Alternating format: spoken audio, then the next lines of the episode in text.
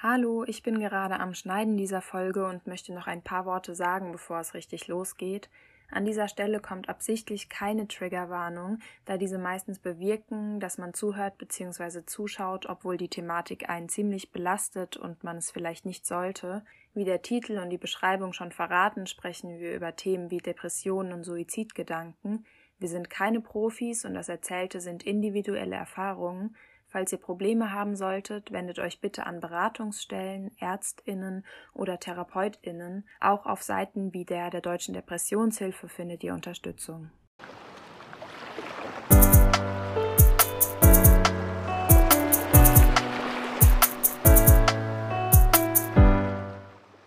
Lauscht dem Geschwisterplausch.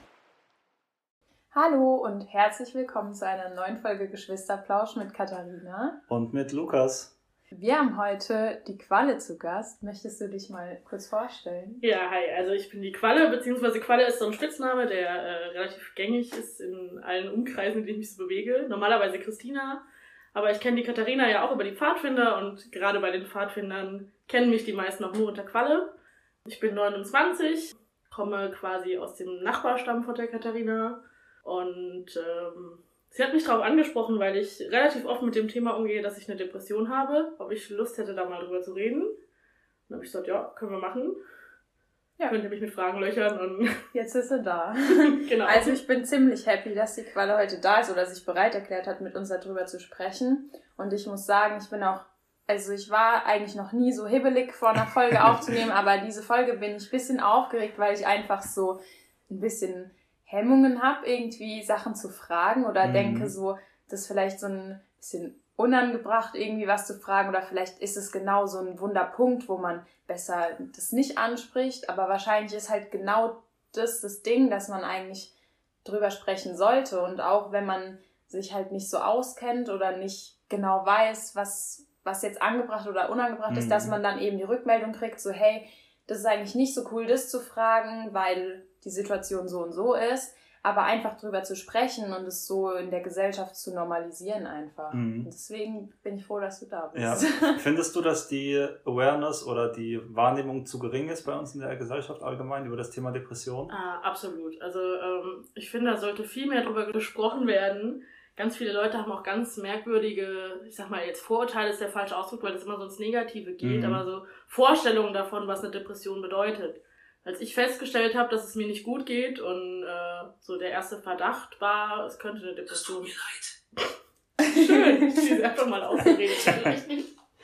Ähm, so den ersten Verdacht hatte, es könnte eine Depression sein, habe ich einen Online-Test gemacht, der mir das dann auch mehr oder minder bestätigt hat. Mhm. Ich meine, klar, Online-Testen ist immer so eine ja, Sache, ja, es ist immer ja. kritisch, aber dadurch, dass ich mich mit der Materie ein bisschen auskannte, war das dann auch relativ schnell klar, was mhm. es ist, für mich zumindest. Und dann habe ich damals äh, meinem besten Freund geschrieben und der war gerade im Urlaub in Irland und habe ihm dann so erzählt, haben irgendwie über den Urlaub gesprochen und er kam so ganz ohne Vorwarnung, ohne dass das Gespräch darauf hinlief mhm. und hat gemeint so, so mal geht's dir irgendwie gerade nicht gut, ist alles in Ordnung bei dir? Und dann habe ich halt statt was ich sonst immer gemacht habe, zu sagen, nö, nee, ist alles ist gut, mhm. habe ich halt gesagt so, ja, ich glaube, äh, ich habe eine Depression und ich hatte das mit 15 schon mal. Mhm. Ich glaube, das ist wieder der Fall. Und seine erste Reaktion war, fuck, äh, ich komme nach Hause, ich buche einen Flug, wo ich gesagt habe, jetzt halt mal den Ball flach, du machst ja. jetzt mal deinen Urlaub fertig. Ja. So, das sind zwei Wochen, die machen den Bock mhm. nicht fett. Und es war, seine erste Angst war mit, äh, dass ich mir was antun könnte. Ja. Und das ist für ganz viele Leute A, ein Tabuthema, weil da irgendwie Klar. Da will man nicht nachfragen, besteht bei dir die Gefahr, dass du dir was antust. Da hat man vielleicht auch so ein bisschen das Gefühl, dass man vielleicht dann durch so eine Frage das ja auch irgendwie hervor. Genau, das, also ja. zumindest, klar, ich kann da immer nur für mich sprechen, da ist wahrscheinlich jeder auch ein bisschen mhm. anders, wie bei allen anderen Themen ja auch. Ähm, bei mir war das Thema Selbstmord gerade jetzt zum Beispiel überhaupt kein Thema. Mit 15 war das damals ein Thema. Mhm. Ich habe das damals versucht, hätte es fast geschafft. Bin heute froh, dass ich es nicht geschafft ja. habe ich hatte damals einfach ganz blödes Umfeld. Ich hatte einen blöden Freundeskreis, war unsicher mit mir mhm. selbst, habe mich von meinen Eltern unverstanden gefühlt, was mit 15 auch irgendwie so ein, ich sag mal, normales Ding mhm. ist. Mhm. Bei mir kam damals auch, was heute auch noch der Fall ist, ein ADHS hinzu, was das Ganze irgendwie so ein bisschen begünstigt quasi ja. oder begünstigt hat. Gerade weil zum Beispiel mein bester Freund auch diese Story wusste. War seine erste Intention, fuck, fuck, fuck, okay, ich fahr ja, nach Hause, nicht, dass du dir was antust. Dann war das halt noch die Zusatzinfo, die ihn da auch... Genau, und da habe ich dann auch zu ihm gesagt, hab ich gesagt, nee, du machst jetzt mal deinen Urlaub fertig, es ist alles gut, so es ist, das ist kein Akutfall. Das ist nicht wie ein gebrochenes Bein, mhm. ich bin hingefallen und muss jetzt ins Krankenhaus, sondern das passiert nicht von heute auf morgen. Ja, das ist ja. nicht, du fällst hin und bist depressiv, sondern das schleicht sich langsam ein und irgendwann nimmst du es vielleicht selber wahr oder wirst darauf aufmerksam mhm. gemacht. Und ich dann gesagt habe, so, alles gut, wenn du wiederkommst, ich würde mich freuen, wenn du mit mir zu einer Beratungsstelle gehst, weil ja. ich kenne mich so gut, ich weiß, ich stehe dann vorne dran und gehe doch nicht rein. Ja, ja. Mhm. So, obwohl ich es mir vorgenommen habe, das frustriert mich dann noch mehr. Das ist ganz oft so, dass ich mir Sachen vornehme und die nicht mhm. erreiche, egal ob das jetzt realistische Ziele sind oder unrealistische, mhm. meistens dann auch eher unrealistische. Und dann bin ich noch frustrierter und dann, das ist wie so eine Abschaltspirale. Mhm. Ja, ja.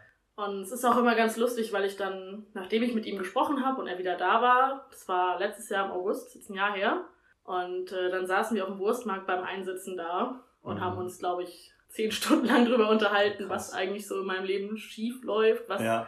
womit ich gerade unzufrieden bin, was ich glaube, was das auslöst, womit, wo so meine Probleme mhm. liegen. Und bei ganz vielen Sachen habe ich gesagt, ja gut, das wusste ich irgendwie, aber ich wusste nicht, dass es so ist. So, ja, ja.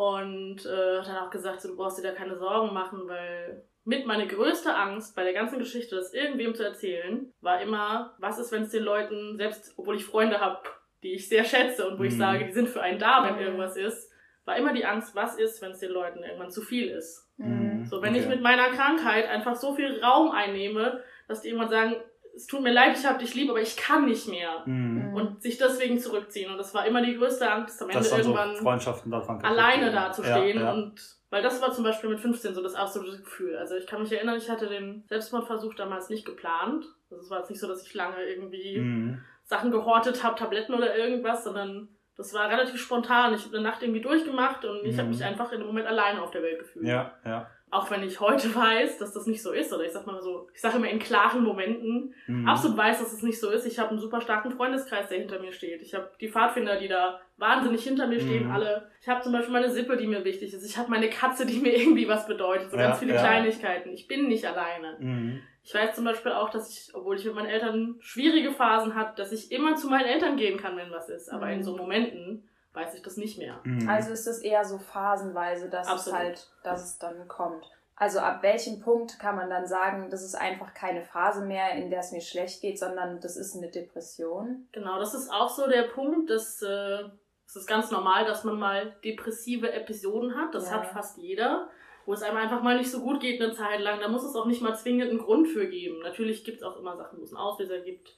Jemand ist verstorben, man hat mhm. sich getrennt, mhm. ein Job wurde gekündigt, irgendwas, was halt einfach negativ im Leben passiert ist. Tatsächlich gibt es da ganz viele Selbsttests und ich habe das dann auch jetzt in sämtlichen Behandlungen, wo ich bei Ärzten war, wurde immer, wurde mir so eine Fragenliste gestellt. Und das war immer so, haben sie sich in den letzten zwei Wochen so und so gefühlt. Mhm. Also das war dann immer so, wenn du im Zeitraum von circa zwei Wochen dauerhaft irgendwie was hast, dass es dir die, grundlos die ganze Zeit schlecht geht ja, oder du dich ja. unwohl mhm. fühlst und nicht weißt so richtig warum, weil es ist jetzt gerade eigentlich mhm. gar nichts passiert, so, so Tests gibt es tatsächlich im Internet ganz viele und da ist auch relativ einfach auf welche zu stoßen, die jetzt, sag ich mal, seriös sind, mhm. die jetzt nicht so, also gibt's auch so äh, wie gut passt du zu Justin Bieber-Test, ja, ja. sondern. Äh, also gibt es auch so ein erstes äh, Online-Self-Selbsthilfe. Genau, das, ähm, das habe ich ja auch gemacht, dass ich dann diesen, diesen Online, das, das deutsche Depressionshilfe oder so mhm. ähnlich hieß das. Mein Ergebnis bei dem Test war tatsächlich äh, Vermutung auf starke Depressionen. Bitte suchen Sie sofort einen Arzt oh, auf. Okay. Wo ich dann auch so dachte, ja, nee, sofort ist jetzt nicht, weil Mhm. Man fühlt sich bestimmt auch einfach nicht danach, ja. Das, das ist auch so ein Ding, ähm, man gibt sich ganz oft selbst die Schuld an, an Sachen. Also ich habe das gemerkt, ich habe eine Ausbildung gemacht oder mache aktuell eine Ausbildung zur Erzieherin und hatte ganz oft durch die Depression das Problem, dass ich morgens nicht rauskam. Mhm. Also wirklich, ich lag in meinem Bett, ich habe meinen Wecker gehört, ich bin wach geworden und ich konnte nicht aufstehen. Es ging nicht. Und man redet sich dann ein, ja, du bist einfach nur zu faul, wärst du gestern nicht so lang wach geblieben, mm. hättest du nicht die halbe Nacht im Computer gehockt und gezockt oder YouTube-Videos geguckt oder irgendwas. Man fängt so an, sich die Schuld zu geben, weil wir auch in so einer, sag ich mal, leistungsorientierten mm. Gesellschaft wohnen. Einfach, es geht ja immer darum, wie kann ich alles besser machen, ja, wie ja. kann ich weiterkommen. Ja. Und, und man, man kriegt so Sprüche ja auch mal gedrückt, so, oh, du bist so faul. Also das war das, mm. was ich von meinen Eltern oft gehört habe. So, mm. räum mal auf, du bist doch einfach nur zu faul. So. Mm. Aber daran liegt's nicht. Ich bin nicht faul eigentlich. Mm ich habe mich so schlecht gefühlt und ich bin, ich kam morgens nicht raus. Meine Tante hat mich normalerweise mitgenommen. Meine Ausbildung ist 30 Kilometer weg und mhm. wir fähren in denselben Ort. Die hat mich morgens mitgenommen, dann habe ich ihr auch nicht abgesagt. Sie stand dann oftmals irgendwie zehn Minuten vor meinem Haus, ist ja. zu spät losgefahren, dann für ihre Arbeit, dann fühlst du dich nochmal schlechter. Dann habe ich es vielleicht um zehn oder so, habe ich geschafft, dann irgendwie aus meinem Bett rauszukommen, bin dann aufgestanden und mir so, ja, bis ich jetzt mit der Bahn dahin gefahren bin, was dann ja, anderthalb ja, Stunden dauert, ja, ist der Tag auch rum, brauche ich nicht mhm. mehr hin. Ja, super, dann ist der Tag verloren. Man hat so das Gefühl, ich bin unfähig, das zu machen, was alle anderen machen. So, mhm. morgens aufstehen, meinen Kram machen und äh, das zu erledigen. Ja. Es war jetzt nicht so, dass ich nicht zur Schule wollte. Ich bin da gerne hin. Es fiel mir leicht. Es war, ich habe Spaß an der Ausbildung, mhm. aber halt irgendwie dann so dieses, ich mache mich selber dafür fertig und dadurch mhm. wird alles nur noch schlimmer. Mhm. Okay. Und sich das dann auch nicht nur vor sich einzugestehen, sondern auch vor anderen so. Mhm. Dass man dann, so, dass man an, wenn andere dann sagen, ja, woran liegt's? Warum warst du jetzt zwei Wochen nicht in der Schule? Und du sagst, ja, mir ging es nicht so gut. Ja, ich glaube, das ist auch wieder sowas, dass es halt in der Gesellschaft mehr anerkannt werden muss, dass es einfach eine Krankheit ist. Und mhm. dass es, also wenn du eine Grippe hast, bleibst du auch zwei Wochen vielleicht mal zu Hause. Und dann sagt jeder, ja. ach so, ja, du warst krank. Ja, kein Ding so. Genau. Ich schick dir alle Sachen. Und dann sagen die Leute so, ach so, ja, warst halt zu faul aufzustehen mhm. oder ja. du warst mal ein bisschen traurig. Ich war auch letzte Woche ein bisschen traurig oder so. Genau. Und also halt das ist so was, genau, das ist nämlich so ein Spruch, den ich, wo ich schon ganz oft gelesen habe, dass depressiven, also, dass das oft zu depressiven Leuten gesagt wird.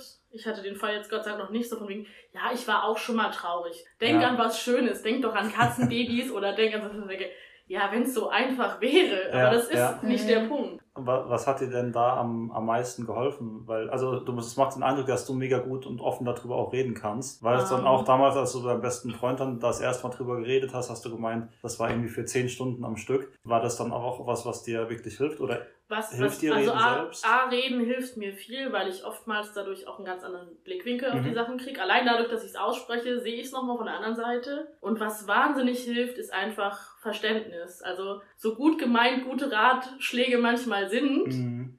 manchmal bringen sie auch einfach nichts. Mhm. Also gerade so die Kategorie, denk doch an was Schönes, dann lach doch mal. Äh, mhm. Ja, also ich bin Grund natürlich ein sehr fröhlicher und sehr viel lachender Mensch. Also auch egal, wem ich das erzählt habe, waren immer alle so echt krass, das hätte ich bei dir nicht gedacht. Du, mhm. du wirkst immer so happy und mhm. es war auch nicht so, also das ist nämlich auch so ein Trugschluss. Depressive Menschen sind nicht den ganzen Tag tot traurig. Die rennen nicht rum und weinen den ganzen Tag, mhm. sondern bei mir war das meistens so, wenn ich mich dann aufgerafft hatte und aufgestanden war, war ich gut drauf. Ich habe irgendwie bei den Pfadfindern Spaß gehabt oder im Jugendtreff, wo ich mhm. auch arbeite. Äh, war das immer alles super lustig und alles super nett und ich kann dann auch lachen. Also da war dann auch nicht, dass ich irgendwas versteckt habe und gesagt mhm. habe, ich musste meine innere Traurigkeit zurückhalten. Das war gar nicht der Fall. Das kam dann erst wieder abends, wenn ich dann alleine in meinem Bett lag, mhm. versucht habe einzuschlafen und dann halt so, was man ja oft macht, dass man abends irgendwie nochmal ein Tagrevue passieren lässt. Mhm. Ja, wenn du heute Morgen jetzt rechtzeitig aufgestanden wärst, dann hättest du das und das und das. Ja, dass ja. man sich so in so Selbstvorwürfe verstrickt. Wieder so diese Spirale. Genau, dass man so diese Abwärtsspirale hat ja. und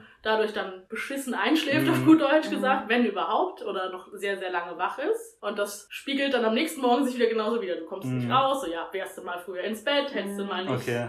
Ja, okay. Und das ja. dann, dass ich da so einen Kreislauf entwickle. Was hilft dir denn dann jetzt persönlich am besten? Also tatsächlich, was mir wirklich geholfen hat, ist reden.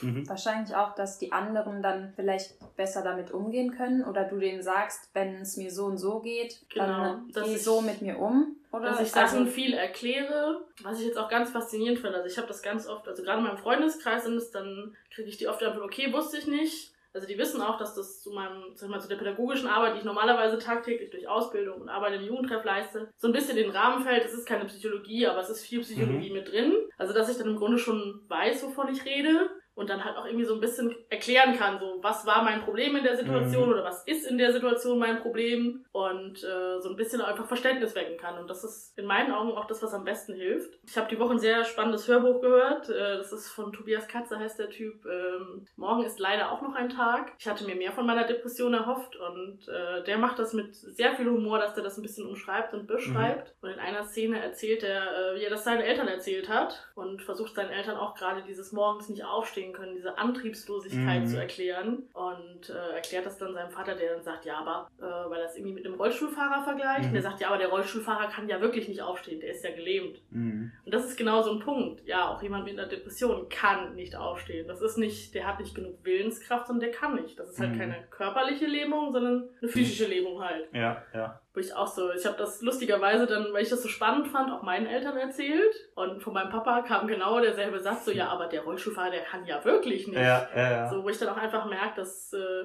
also nicht, dass mein Papa das nicht verstehen will, aber auch einfach daraus, wie er in der Gesellschaft groß geworden ist und das Mhm. gelernt hat, ist das einfach kein, kein Verständnis, dass Ja. einen auch die eigene Psyche so sehr blockieren kann, dass das körperliche Folgen hat. Das wurde eben nie thematisiert, wird Genau. fast immer noch nirgendwo thematisiert und dann hat man da vielleicht auch anderen, anderen Blickwinkel drauf, den man dann aber auch irgendwie auch verändern sollte oder muss, um das halt komplett auch zu verstehen. Genau, also ich merke das auch gerade, mein Papa ist jemand, der Psychologen sehr abgeneigt ist, Mhm. obwohl ich von klein auf immer mal wieder irgendwo in Behandlung war. Und mein Papa immer, nee, habe ich auf der Arbeit schon genug mit zu tun, habe ich keine Lust drauf. Mhm. Und auch jetzt so, wenn ich dann ihm versuche, was zu erklären und eben dann versuche zu erklären, wie das psychologisch funktioniert, obwohl es da ja nie eine Musterlösung gibt, Mhm. ist mein Papa immer so, ja, aber das ist ja unlogisch. Ja, Psychologie ist nicht logisch. so, Ja. Das Gehirn funktioniert nicht nach einer Logik, wie jetzt, also mein Papa ist in der Chemie tätig, da ist halt Mhm. alles sehr, sehr logisch. Mhm. Klar, ja. Das stelle ich auch immer wieder, jetzt nicht nur bei meinem Papa, auch bei anderen Leuten fest, dass die versuchen, alles rational zu erklären. Depressionen haben halt auch ganz viel mit Emotionen zu tun und das ist einfach nicht rational. Was ich so für mich auch gemerkt habe, dass ich ganz oft immer gesucht habe, äh, und das haben jetzt auch ganz viele bei Corona wieder äh, so am eigenen Leib ein bisschen erlebt, dass man sich so denkt, ja, ich weiß ja gar nicht, wann das zu Ende ist. So mit Corona wusste man ja auch nicht, Mhm. dauert das jetzt eine Woche, Ja, dauert das ja. einen Monat, dauert das Ja. jetzt noch drei Jahre, wie lange hängen wir noch mit der Scheiße hier rum? Mhm. Und ganz ähnlich ging mir das auch immer mit der Depression so. Es ist nicht so, dass du sagen kannst, naja gut, jetzt mache ich ein halbes Jahr Therapie und dann ist safe alles gut. Mhm. Das weiß ich nicht. Also ich mache aktuell eine Therapie und es läuft gut. Es, es wird besser dadurch für Mhm. mich und es macht es auch viel einfacher. Also das ist auch was tatsächlich so, wenn, wenn, wenn ich einen Rat geben sollte für Leute, die vermuten, dass sie eine Depression haben, Therapie machen. So, das klingt immer so, ah, wenn jemand zur Therapie muss, ist das was Schlechtes, Mhm. aber Ja. nein, überhaupt nicht. Ja, wahrscheinlich ist- könnte jeder irgendwie zur Therapie gehen und Genau, also, wo ich gesagt habe, so, der einfachste und angenehmste Aspekt ist schon daran, dass die Frau, ich komme mit meiner Therapeutin sehr gut klar, aber die muss sich den Scheiß anhören. Mhm. Das sind auch Sachen, die könnte ich meinen Freunden erzählen. Mhm. Aber da hat man dann ganz oft, gerade mit der Depression, das Gefühl, ich will meine Freunde auch nicht damit belasten, weil Mhm. jeder hat auch so seine eigenen Probleme und Ja. wenn ich dann jetzt noch mit meinem Riesenpäckchen hier ankomme, die Frau muss sich's einfach anhören. Sie wird dafür bezahlt und das ist Mhm. okay. Dann Mhm. habe ich einfach kein schlechtes Gewissen, wenn ich ihr auch Sachen, die vielleicht völlig belanglos sind für jeden normalen Menschen, für mich aber irgendwie ein großes Thema. Ja. Ja. Hast du denn auch dann mal als, als Behandlung Medikamente in Erwägung gezogen Ich oder hab- bekommen? Ja, ich habe die bekommen. Also ich habe äh, so der Werdegang dann äh, bei der jetzigen Depression war einfach, dass ich im August letzten Jahres ist mir bewusst geworden, habe gesagt, ich muss was machen. Mhm. Dann war natürlich erstmal Wurstmarkt und während Wurstmarkt macht ja sowieso keiner irgendwas. Und habe dann gesagt, ja, so nach dem Wurstmarkt. Das Mhm. ist irgendwie so, hat sich dann natürlich auch wieder hingezogen. Dann äh, war der Erik auch wieder weg, so dass er nicht mehr vor Ort war, weil er zum Studieren wieder Mhm. weg war. Da war das, mit- wir gehen zusammen irgendwo hin, schon wieder schwieriger. Und das ging dann bis im November, bis er irgendwann gesagt hat, ich komme jetzt am Wochenende für eine Pfadfinderaktion eh her. Und dann habe ich gesagt, wenn du es bis dahin nicht geschafft hast, ist mir wurscht egal, dann lassen wir die Pfadfinderaktion sausen, wir machen das. Ja. Und das hat dann für mich wieder den Aspekt gehabt, dass ich gesagt habe, nee, ich gehe jetzt irgendwo hin, Mhm. weil ich will mir dieses Wochenende nicht versauen. ja. So, ich freue mich jetzt schon lange auf dieses Pfadfinderwochenende, wo einfach noch viele Leute wieder da sind, die ich lange nicht gesehen habe. Mhm. Und das war immer so. Ich brauche immer irgendeine Intention, wo es nicht mich selbst betrifft. So, Mhm. Für andere da sein, überhaupt kein Problem. Für mich selber geht nicht. Also ging nicht. Es wird Mhm. besser, aber Mhm. ging halt lange nicht. Und dann war ich äh, bei meinem, ich war bei der Beratungsstelle hier vor Ort. Fünfmal insgesamt. Beim ersten Mal war ich zehn Minuten bevor sie zugemacht haben, da war schon zu. Beim zweiten Mal wurden die Öffnungszeiten irgendwie geändert. Mhm. Beim dritten Mal war einfach überhaupt keiner da. Und das war immer wieder so, dass ich da vor der Tür stand und dann halt auch irgendwann einfach das Gefühl hatte, okay, es soll anscheinend nicht sein. Mhm. So, dir soll es nicht besser gehen. Ja. Mhm. Und das waren blöde Zufälle, aber sowas schmeißt einen in der Depression, finde ich, so weit zurück dann, wenn du Ja. so. Ich versuche jetzt gerade diesen Schritt Mhm. zu gehen, der ein großer Schritt ist, als ich das erste Mal dahin gefahren bin. Ich war rechtzeitig fertig, dass ich, also die haben auch immer nur so zwei Stunden offen. Mhm. Zweimal die Woche irgendwie. Und ich, sa ich war rechtzeitig fertig. Ich saß zu Hause auf meiner Treppe, angezogen mit Jacke, Schuhe und konnte nicht aufstehen von der Treppe. Es ging nicht. Ich habe mich nicht hochraffen können, dahin zu gehen. Obwohl es ja eigentlich was Positives ist. Mhm. Also so, wenn man jetzt sagt, ne, ich habe Halsschmerzen, dann gehe ich zum Arzt und der hilft mir. Ja, so. ja. Und ich habe eine Depression, ich gehe irgendwo an eine Beratungsstelle oder zu einer Therapie. Das ist halt wieder das Rationale, ne, was du Genau, auch gesagt hast. so, ja. das, das funktioniert in den Momenten einfach nicht. Und ich habe mich dann hinterher selber fertig gemacht, weil ich mir gesagt habe, so ja, nicht mal so einfache Sachen wie diese 10 Minuten mit dem Fahrrad dahin Mhm. fahren und einfach mal zu sagen, hallo, hier bin ich, ich habe ein Problem, könnt ihr mich irgendwie irgendwohin Mhm. weiterleiten, wo mir jemand Mhm. hilft. Nicht mal das schaffst du, so, dass man sich dann so abwertet selbst Mhm. einfach. hab dann da auch damals mit meinem besten Freund so ein bisschen uns, wir haben uns ein bisschen in die Wolle gekriegt, weil ich dann gesagt habe, ja, ich war da jetzt und jetzt haben die zu und hat er gesagt, ja, du, die haben vor zehn Minuten, äh, bist auch fünf Minuten vor Schließungsding ja, da, ja. warum gehst du nicht rechtzeitig hin? Du hast ja die Zeit, du bist ja mhm. gerade zu Hause, weil ich auch die Ausbildung unterbrochen hatte und dadurch einfach viel zu Hause war, wo ich dann gesagt habe, so, und das war von ihnen in dem Moment nicht böse gemeint, aber das mhm. hat mir so wehgetan, dieses, ja, warum machst du es denn nicht einfach? Mhm. So schwer ist es ja, nicht. Ja, ja. Dieses und, Unverständnis. Ja. ja, ja. Und ich meine, hinterher habe ich dann irgendwann mal mit ihm drüber geredet, wo er gesagt hat, so, das hätte ich nicht sagen sollen. Gesagt, nee, ist schon okay, ja. aber. Man wusste es, also er ja. wusste es wahrscheinlich einfach nicht gesagt hab, in dem Moment. Das ist so. ein Tipp, den ich wahrscheinlich jemand anderem auch geben würde. Wenn mir jetzt jemand erzählt, oh, ich habe immer wieder Rückenschmerzen, dann sage ich auch, ja, dann geh mal zum Orthopäden. Ja. So. Mhm. Das sind so Tipps, die man einfach gibt und wenn man es nicht weiß, ja. Wärst du eher hingegangen, wenn er gesagt hätte, komm, wir gehen jetzt gemeinsam hin? Wahrscheinlich. Also wenn er jetzt gesagt hätte, pass auf, ich bin die Woche eh da und ich hole dich jetzt einfach eine halbe Stunde ab und wir gehen dahin, mhm. hätte ich mich wahrscheinlich einfach nicht dagegen wehren können. So. Also was heißt nicht dagegen Aber wehren, sondern äh, ich wäre einfach hingegangen, weil ich gesagt hätte, für mich jetzt, ja, der ist jetzt extra für mich hierher mhm. gefahren und ich will die Person jetzt auch nicht enttäuschen. Ja. Und dass ich das quasi für die Person mache und nicht für mich selber. Ja. Mhm. Dann ist es so, irgendwann habe ich das gelernt, am Anfang hat das für mich gut funktioniert, dass ich Sachen nicht für mich gemacht habe, sondern halt irgendwie gesagt habe, ich mache das jetzt für den Erik, für mhm. meine Sippe, für die Katze, für was weiß ich wen. Mhm. Und mich da dann irgendwie, weil ich gesagt habe, das sind alles Leute, die mich irgendwie brauchen in irgendeiner Weise. Und so schlecht, wie es mir gerade geht, funktioniere ich nicht mhm. und kann auch für die Leute nicht mehr da sein. Und das war was, was ich dann einfach mhm. nicht wollte. Gibt es so Sachen, die so absolute No-Gos sind, die aber immer wieder so vorkommen, was jemand sagt oder was du dir von deinem Umfeld wünschen würdest, wie sie damit umgehen oder wie in der Gesellschaft generell damit umgegangen werden sollte, wie mhm. es einfach noch nicht ist. Was, was ich zum Beispiel mir bei meinen Eltern ganz oft wünschen würde, zum Beispiel bei meinem Papa, dass der sich einfach auch mal äh, so, weil er in gewisser Weise bist du auch als Angehöriger davon betroffen, weil das einfach eine Krankheit mhm. ist, die dein Umfeld mit einbezieht, dass man sich mal hinsetzt und sich, also ich meine, es ist heutzutage so einfach, guck dir fünf YouTube-Videos an und du weißt schon ein bisschen mehr als vorher, so. Mhm. Ja. So, dass, dass man sich da einfach, gerade wenn man niemand betroffen hat, sich versucht irgendwie schlau zu machen. Ja. Und dass man vor allen Dingen auch nicht, nicht wütend wird, wenn die Leute die Hilfe nicht annehmen können. Weil das hatte ich auch ganz oft, dass Leute gesagt haben, so, ja komm, ich helfe dir, weil irgendwelchen Situationen mhm. ich dann das irgendwie weggeschwatzt habe, weil es mir gerade zu viel war. Und dass die Leute einfach dann möglichst nicht böse werden. So. Mhm. Dass man Verständnis dafür entwickelt. Die Person macht das nicht, um dich zu ärgern. Ja. Das war bei meinem Papa ganz oft so ein Ding. Der hat, also gerade früher in Pubertätszeiten hat er auch gesagt, du machst das doch alles nur, um mich zu ärgern. So, mhm. nein. Ja. Und dass man da versucht, so ein bisschen Verständnis zu entwickeln. Mhm. So. Ich kann mir vorstellen, dass das durchaus auch für Angehörige schwierig ist ich habe das ganz spannend gemerkt, vor zwei, drei Wochen hatte ich wieder so eine, so eine Phase, wo es mir einfach schlecht ging, aus völlig unnötigen Gründen. Und hatte versucht, mit Freunden drüber zu reden, wusste nicht so richtig, wie soll ich mit dem Thema jetzt anfangen. Mhm. Im Moment, wir unterhalten uns viel online über Discord, weil halt sehen schwierig ist, mhm. aber wir durch Deutschland verteilt sind und B wegen Corona. Aber äh, wo ich dann im, im Discord saß und äh, irgendwie versucht habe, drüber zu reden und er gemeint hat, ja, schick doch einfach der Person den Screenshot, den du mir vorhin auch geschickt hast. Mhm. Und dann war das für mich in dem Moment so ein, okay, es will keiner hören, was ich zu sagen ja, habe. Ja, so ein bisschen abwerten. Das, das, das war überhaupt nicht seine Intention. Er wollte es mir eigentlich leichter machen und sagen, hey, bevor du dir jetzt hier eine Stunde lang außen rum redest und mhm. versuchst, die Situation zu erklären, die da vorgefallen ist, schick ihm den Screenshot, den du mir geschickt hast. Aber das war nicht, was bei mir ankam. Und dann wollte ich irgendwie nochmal mit ihm drüber reden, dass ich mich da unwohl gefühlt habe.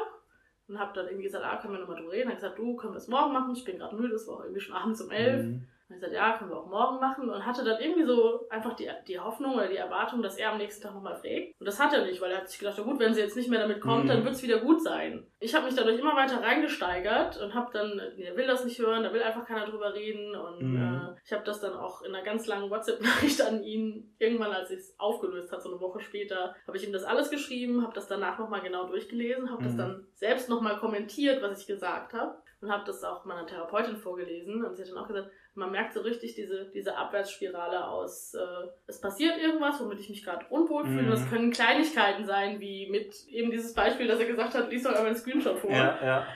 Dass ich mich immer weiter selber fertig mache, wegen die Person will es nicht hören, äh, es interessiert ihn eigentlich gar nicht, äh, du kommst nicht mal mit so kleinen Problemen mhm. klar und immer mhm. weiter, sodass ich dann halt auch wirklich äh, dass es mir zu viel war. Und das war dann ganz gut, weil dadurch, dass ich in diese ganz lange Nachricht geschrieben habe, in der ich dann auch hinterher nochmal erklärt habe, wie habe ich mich da gefühlt mhm. in dem Moment, hat er gesagt, er kann die Situation jetzt viel besser nachvollziehen. Klar, ja, ist für ja. ihn immer noch, er ist nicht darauf ausgebildet, hat mhm. keine, keine psychologische Ausbildung, aber er kann manche Sachen jetzt, auch wenn er sich nie so fühlen würde, nachvollziehen. Mhm. Und dann fällt es ihm nächstes Mal vielleicht auch ein bisschen leichter, dann einfach darauf einzugehen. Ja, ja. Mhm. Und das ist im Grunde auch so ein, das ist so ein, so ein Lernprozess. So wie ich quasi lernen muss, mit mir selber Mhm. zufrieden zu sein, Mhm. Lernen dann andere um mich herum auch mit diesen Situationen umzugehen. Das ist ganz cool, glaube ich. Also, dass man, das ist auch voll der gute, also da, so habe ich dann nie über so, so über das ganze Thema Depression nachgedacht, dass auch die außenstehenden Leute wirklich oder die Angehörigen wirklich davon lernen müssen, um damit wirklich auch gut umgehen zu Ja. können langfristig. Ja, ich denke, dass auch halt Aufschreiben generell vielleicht auch dann dir hilft, so wie Reden, um einfach dir klar drüber zu werden. Und wenn du es dir später durchliest, ist es dann auch so, dass du dann verstehst, dass es eigentlich in dem Moment so wegen deinen, wegen den Emotionen du das so anders betrachtet hast, wie du es so rational sehen würdest und dann so denkst, ach, es war eigentlich total banal oder es war Ja. nur eine Kleinigkeit. Und Hilfe, also dass ihr dann vielleicht das hilft hilft. super. Also das, Mhm. das ist auch so ein Tipp tatsächlich, einfach Sachen aufschreiben. Ich habe zum Beispiel dann, als ich dann endlich von der Beratungsstelle über Haus, also wo niemand, niemals jemand da war gefühlt. Also Mhm. ich weiß bis heute nicht, ob da überhaupt mal jemand da ist bei dieser Beratungsstelle. Ich bin dann irgendwann zu meinem Hausarzt, der leider kein besonders guter Hausarzt ist, außer man braucht irgendwie dringend irgendein Medikament Ja. oder eine Krankschreibung, dann ist das ein prima Arzt, aber ansonsten äh, eher nicht so. Ich hoffe, er hört es nicht, aber ich glaube nicht. Das, äh, da war ich dann dort und habe das halt erklärt, habe ich ihm gesagt, so und so sieht's aus. Und von ihm kam dann erstmal die Antwort, ja, das ist ja quasi ganz toll, dass ich mich selber diagnostiziert hätte. Wo ich mir auch schon so dachte, so, äh, nee, eigentlich nicht. ja.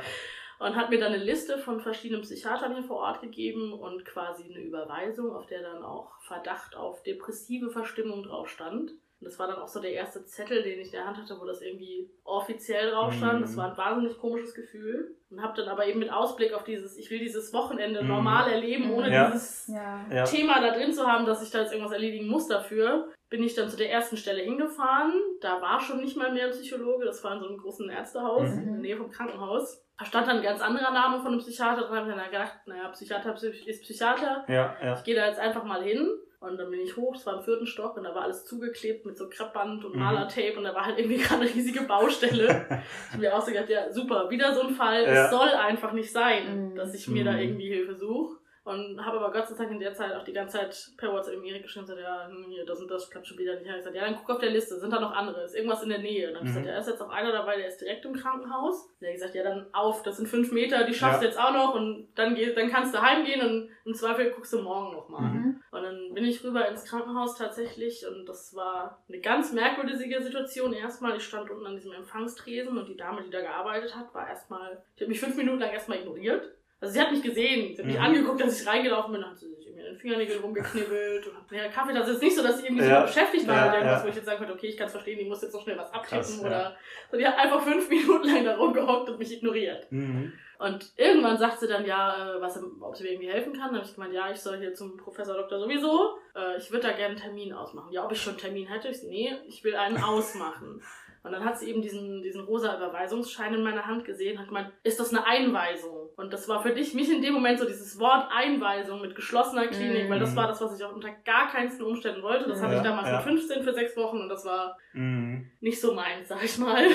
Ich bin ein, ein sehr freiheitliebender Mensch. Ich muss auch mal raus können, wenn Ja, ich raus will. Und ich sag, nee, es ist nur eine Überweisung. Habe auch direkt mal so einen Schritt nach hinten gemacht, weil das für mich in dem Moment in meinem Kopf so, die springt jetzt gleich über die Theke, hält mich fest, dass Ja, ich nicht ja, gehen kann. So, ja. Jetzt ist Einweisung, jetzt ist Zappe. Und das war mit auch eine ganz große Angst. Mhm. Immer, dass ich so gesagt habe, ich möchte mich nicht behandeln lassen, weil ich möchte nicht irgendwie in eine Irrenanstalt Ja. oder auf eine geschlossene Station oder Mhm. vielleicht auch, dass mir einfach jemand sagt, ja, äh, das kannst du gar nicht so machen, wie du willst. Mhm. So, ich arbeite im sozialen Bereich, dass ich irgendwann ganz große Angst war, immer, dass mir jemand sagt, ja, du kannst nicht im sozialen Bereich arbeiten und anderen Leuten helfen, wenn es dir selber so geht. Ja, Mhm. ja. So, du bist gar nicht fähig, weil ich immer gesagt habe, genau das ist es nämlich nicht. Ich ziehe da im Gegenteil ganz viel Kraft raus. Mhm. Mhm. Auch wo ganz viele gesagt haben, ja, dann tritt doch mal bei den Pfadfindern kürzer. Aber ich gesagt habe, so, nee, wenn ich da kürzer trete, das gibt mir so viel zurück, dass mir das Ja. Kraft gibt, meinen Alltag halbwegs zu bewältigen. Mhm. Und halt aber auch diese Angst, so eingesperrt werden. Und hab dann gesagt, nee, ist nur eine Überweisung. Hat sie gemeint, ja, ich muss da irgendwie hoch in den dritten, vierten Stock Mhm. und soll mich da vorstellen, dann kriege ich da einen Termin. Dann bin ich da hoch, mit einem super unguten Gefühl, weil die halt schon so, mhm. so merkwürdig ja. war. Und hatte das große Glück, dass die Dame, die dann da oben an dieser zweiten Rezeption mhm. quasi saß, die kenne ich von früher, die, wir sind zusammen im Schulbus gefahren. Wir waren nie Ach, wirklich cool. befreundet, aber wir saßen immer im selben Bus ja. und haben oft halt auf dem Heimweg im Bus nebeneinander gehockt und über irgendwas geredet. Und hab ihr das dann so ein bisschen erklärt. Die hat dann auch gesagt, erstmal mega gut, dass du da bist. Mhm. Also die hatte da viel mehr Einfühlungsvermögen. Ja, viel mehr die Empathie dann und auch, hat dann ja. gesagt so, einen Respekt davor, dass du, dass du dich aufgerafft hast, hierher zu kommen, was ja, ja sonst keiner sagt, weil normalerweise ja. zum Arzt geht es keine Leistung.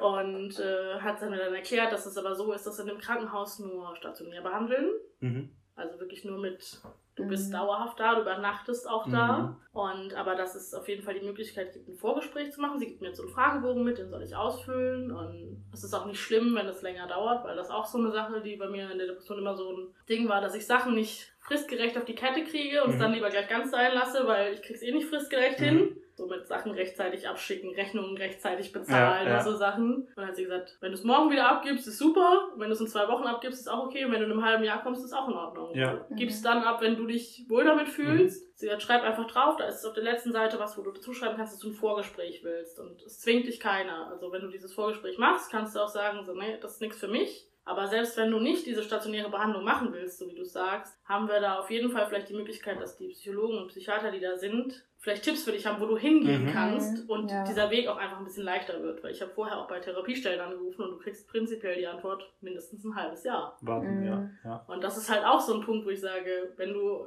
dich gerade scheiße fühlst und dich dann überwunden hast, irgendwo hinzugehen. Und dann ja. sagt dir einer, ja, in einem halben Jahr, du denkst dir, in einem halben Jahr, das, das schaffe ich nicht, das halte ich nicht durch.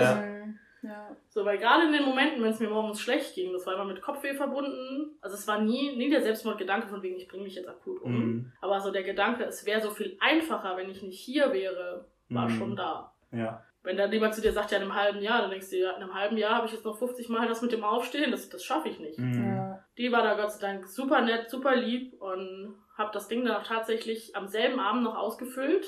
Mhm und habe es am nächsten Tag abgegeben, was für mich untypisch ist, weil normalerweise, ja, ich leg das mal dahin und dann ja. mache ich das irgendwann ja. nächste Woche und habe das dann abgegeben und habe auch wirklich, das war Ende November und habe relativ schnell Antwort bekommen dass ich äh, Mitte Dezember schon, also im Monat, also mhm. für das Verhältnis war das ja. super schnell, dass ich doch da mal vorbeikommen soll für dieses Vorgespräch. Und bin dahin und es war dann auch wieder im Krankenhaus, habe mich da mit einer Psychologin unterhalten und habe ihr das halt auch versucht zu erklären, habe ihr gesagt, was vorgefallen ist. Die hat dann auch gesagt, also wie gesagt, ambulant machen sie nicht, aber alles, was ich erzähle, klingt sehr nach, äh, es würde Sinn machen, eine stationäre Behandlung zu machen. Mhm. Und das sind auch nur drei Wochen. Okay. Das kann verlängert werden auf vier, fünf Wochen, mhm. mhm. aber die, die Grundzeit sind erstmal nur drei Wochen. Mhm. Und dadurch, dass ich mittlerweile volljährig bin, was ich ja mit 15 damals mhm. einfach nicht war, kann ich jeder, also es ist nicht so, dass ich so eingewiesen bin, dass ich sagen kann, du bist nicht nach, eingesperrt. Ja, quasi. genau. Ich kann nach 30 Prozent der Zeit sagen, kann ich so, nee, das ist nicht meins, das, das ist mir zu viel, mhm. ich will das gerade nicht, ich kann jederzeit gehen. Und das war dann was, wo ich gesagt habe, okay, ich lasse es mir durch den Kopf gehen, habe dann auch mal mit Freunden reflektiert, wo ich gesagt habe, so eigentlich will ich es nicht. Und das ist auch kein Programm, wo man komplett eingesperrt war. Das kann mhm. man sich so ein bisschen vorstellen wie ein Schulprogramm, wie eine Ganztagsschule. Ja, ja. Du übernachtest zwar da, aber ich hatte nachmittags relativ viel Freizeit, ich konnte noch mal in die Stadt mit Freunden irgendwie Kaffee mhm. trinken gehen oder abends mich auf eine Pizza treffen oder so. Mhm. Ja. Man musste halt um 10 wieder dort sein, mhm. Einfach damit man auch auch äh, diese Tagesstruktur hat. Mhm. Man musste mhm. wirklich morgens um 8 aufstehen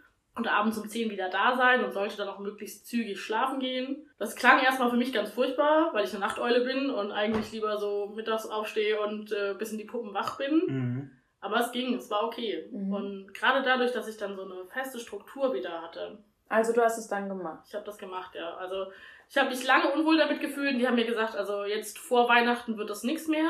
Oder über Weihnachten, wo ich auch gesagt habe, so, nee, das will ich auch mhm. eigentlich nicht, weil ja, ja. über Weihnachten jetzt wieder viele Freunde kommen. Ja, ja, vom Studieren, irgendwie sind alle da, man trifft sich doch nochmal, die Familie ist irgendwie da. Mhm. Und hab dann Mitte Januar, haben die mir dann geschrieben, ich glaube 14. oder sowas mit mhm. rum. Von wegen, haben sie, also ich habe gesagt, die haben mir gesagt, ich krieg eine Woche vorher Bescheid, dass ich mhm. nochmal ein bisschen Vorlauf habe. Das ist nicht so, okay, und morgen stehst du hier auf der Matte. Und dann hatte ich diese Woche Zeit und mir ging es in der Woche richtig beschissen. Ich habe mich super unwohl gefühlt damit, weil ich halt auch einfach nicht wusste, was auf mich zukommt. Mhm. Ich habe es dann halt auch irgendwie Leuten erzählt und habe so viele unterschiedliche Antworten bekommen. Mhm. Also zum Beispiel äh, eine gute Freundin von meiner Mutter hat dann auf mich eingehauen, nee, das musst du irgendwo anders machen, das kannst du nicht in dem Ort machen, wo du wohnst. Es ist wichtig, dass du wegkommst okay. und mhm. ich soll doch irgendwo nach Norddeutschland ja, gehen oder ja. sonst wo, damit ich von zu Hause weg bin. Ich habe gesagt, das will ich nicht. Ja.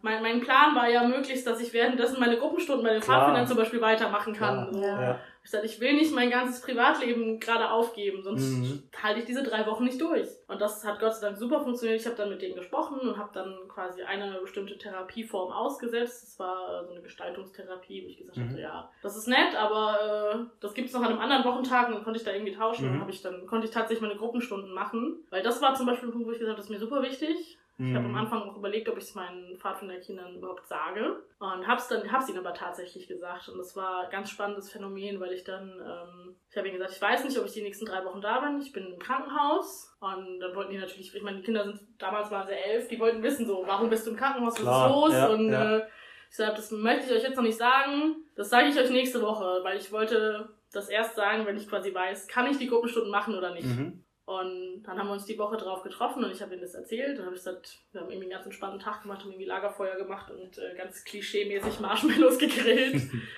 mein klar, es sind elfjährige Kinder, die den ganzen Tag in der Schule sitzen, die sind nachmittags einfach mhm. überdreht. Mhm. Und habe dann aber gesagt, so, nachdem die ein bisschen runtergekommen waren und rumgerannt waren, dann habe ich einfach mal ähm, das Thema, habe ich gesagt, wer von euch weiß denn, was Depressionen sind? So, die hatten alle keine Ahnung. Mhm. Ich meine, ich hatte mit elf auch keine mhm. Ahnung und ich erwarte auch nicht, dass irgendein elfjähriges Kind damit davon mhm. Ahnung hat. Ich meine, wenn es keine Berührungspunkte hat, ist es ja umso besser. Klar, ja.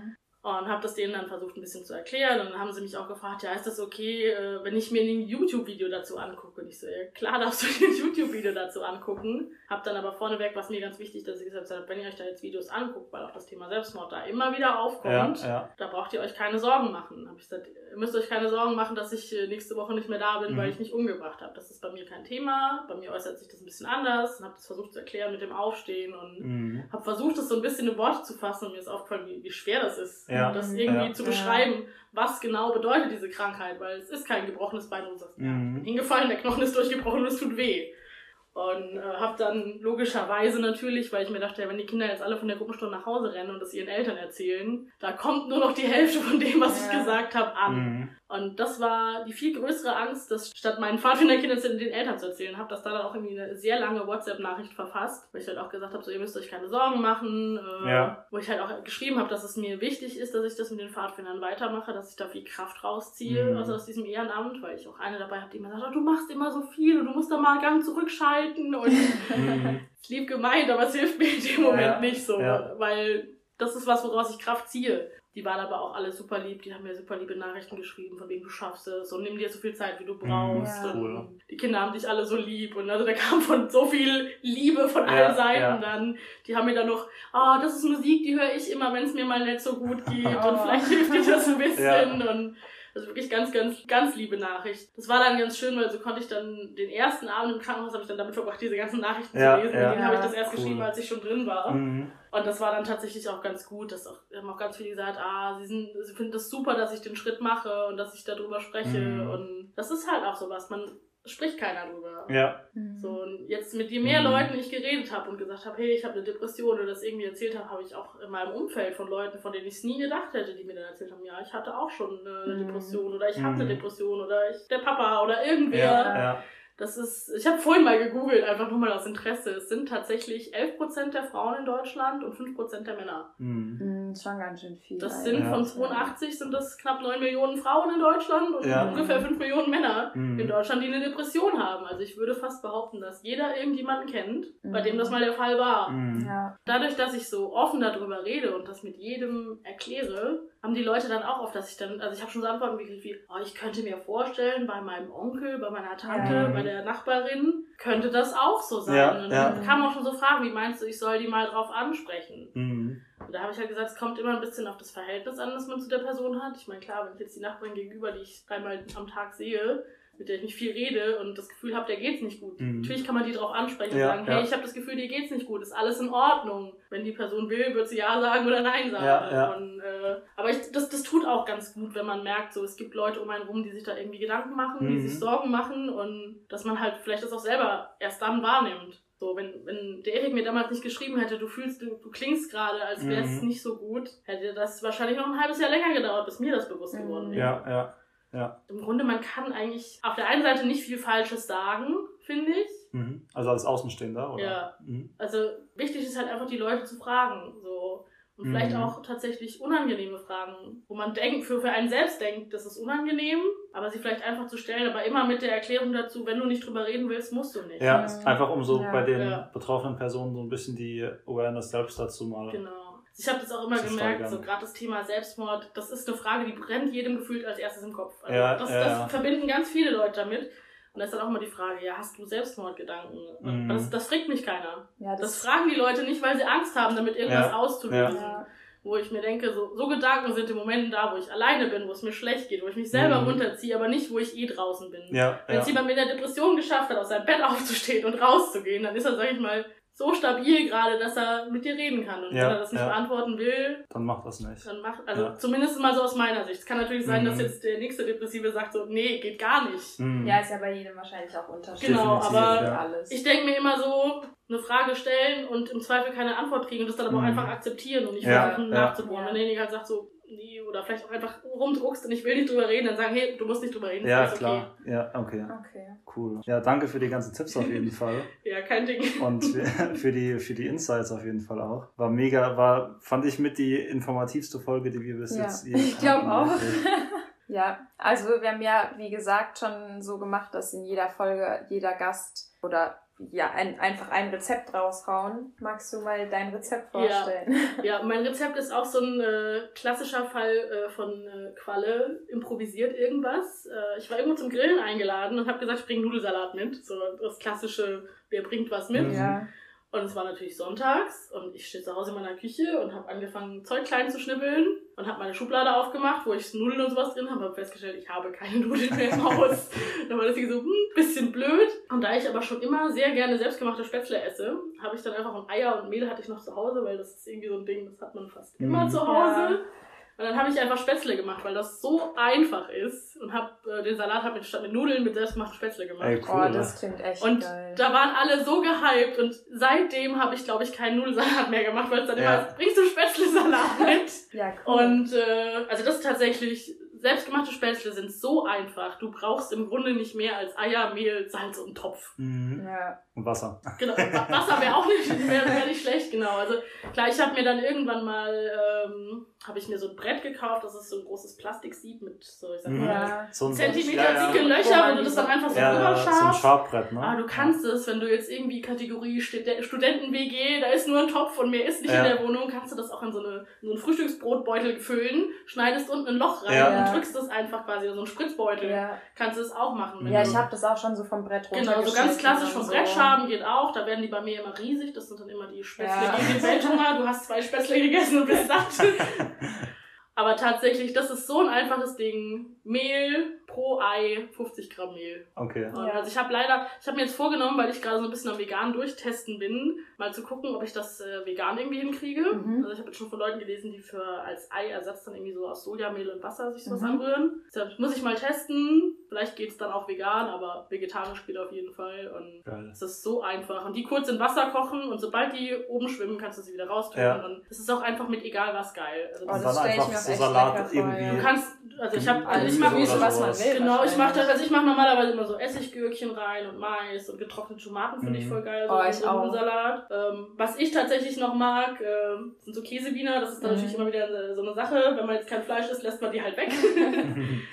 Oder, was weiß ich, da kannst du so viel reinmachen. Zum Beispiel, ähm, ich mag so Nudelsalate mehr mit so einer, ähm, so einer Joghurtsoße oder halt irgendwie eine Salatsoße, wo irgendwie Sahne, Milch, mm. irgendwie mhm. ein schlonziges weißes mm. Zeug halt drin ist. Egal, ob das jetzt Frischkäse ist, irgendwas. Meine Mama zum Beispiel mag das gar nicht. Die macht das dann halt mit Essig und Öl. Mm. Und da kann man sich ja das variieren. Aber so gerade so mal dieses, einfach nur Nudeln durch Spätzle austauschen, fand ja. ich so geil. geil. Und ja. diese selbstgemachten Spätzle kannst du mit allem kombinieren. Also die sind selbst geil, wenn du sie nur mit einem Stück Butter oder ein bisschen Öl ja. in die Pfanne ja. hast und Salz, Pfeffer drauf machst. Ja. Und es kostet halt auch einfach nichts, weil. Ja, stimmt. Ja, hat man eh da meistens. Ja, genau. Ja. Cool. Dann Dankeschön. kommt jetzt noch unser Pluspunkt der Woche. Genau. Magst du anfangen? Ja, kann ich machen. Also tatsächlich, was ich, was ich ja so in der Depression auch so ein bisschen gelernt habe, was ich vorher gar nicht konnte, ist so ein bisschen Self-Care zu machen. Also einfach ein bisschen für sich selber zu sorgen, Mhm. zu gucken, wo geht's mir gut, wo kann ich vielleicht noch ein bisschen was tun, damit es mir besser geht. Und in meinem Fall war das das Gewicht. Und hab, nachdem ich im Januar aus dem Krankenhaus rauskam, war ich bei 105 Kilo. Hab dann über Corona 7 Kilo zugenommen und war bei 112,7 und bin jetzt seit neun Wochen am Abnehmen und habe jetzt die unter 100 Marke heute Morgen geknackt. Geil. voll Bei cool. Glückwunsch. 99,6. Ja, Voll aber kannst ja echt stolz auf dich sein. Ja, Ja, das finde ich auch tatsächlich. Ja. Also das ist auch einfach so was, wo ich sage, das habe ich für mich gemacht. Ja. Mhm. Das habe ich nicht, das war seit langem mal wieder was, nur für mich, weil ich will, dass ich wieder ein bisschen fitter bin und ja. das mache ich nur für mich, nicht Ja. für irgendjemand anders. Geil. Was war dein Pluspunkt der Woche? Äh, mein Pluspunkt der Woche, dadurch, dass ich immer noch sehr viel mit dem Lernen beschäftigt bin, war, dass ich heute Morgen bei Oma und Opa frühstücken war. Ja, gab's Urbrot. Nee, leider nicht. leider nicht. Dafür frisch aufgebackenes Brot und selbstgemachtes Brot Ja. Aber das ist immer das Beste, so bei verwandten Frühstücken. Mhm. Ja. So, wenn ich zu Hause frühstücke, ja, mal ein Ja. Müsli, vielleicht mal ein Ei, wenn ich besonders Ja. motiviert bin morgens, aber ansonsten Frühstück immer sowas ist für mich Frühstück Mhm. ist nicht, aber so mit der ganzen Familie ist es Das ist schon, geil. ja, ja. Und bei dir? Also mein Pluspunkt der Woche war, dass, also ich esse von so einer bestimmten Marke halt gerne diese grünen Gummischnüre. Ich weiß nicht genau, wieso ich die so toll finde, weil es schmeckt abartig künstlich und sowas, aber ich finde die so geil. Mhm. Und die gibt's einfach bei uns in den Supermärkten nicht mehr. In unserer Stadt, in, ich habe sie in keinem Supermarkt gefunden. Nur die gemixten äh, Varianten, Mhm. wo halt noch die anderen Farben drin sind und die finde ich voll eklig. Mhm. Und dann suche ich mir immer nur die grünen raus. Und jetzt habe ich einen Supermarkt gefunden, wo es die grünen Schnüre gibt und direkt Geil. zwei Packungen grüne Schnüre schnabuliert. Und Geil. es war echt voll mein Highlight. Also nur ein kleines Ding, aber es hat mich so happy gemacht, die grünen Schnüre zu essen. ja, Top. Cool. Dann dann danke fürs Zuhören. Danke, dass du da warst. Ja, gerne. und bis nächste Woche. Bis dann. Tschüss. Tschüss.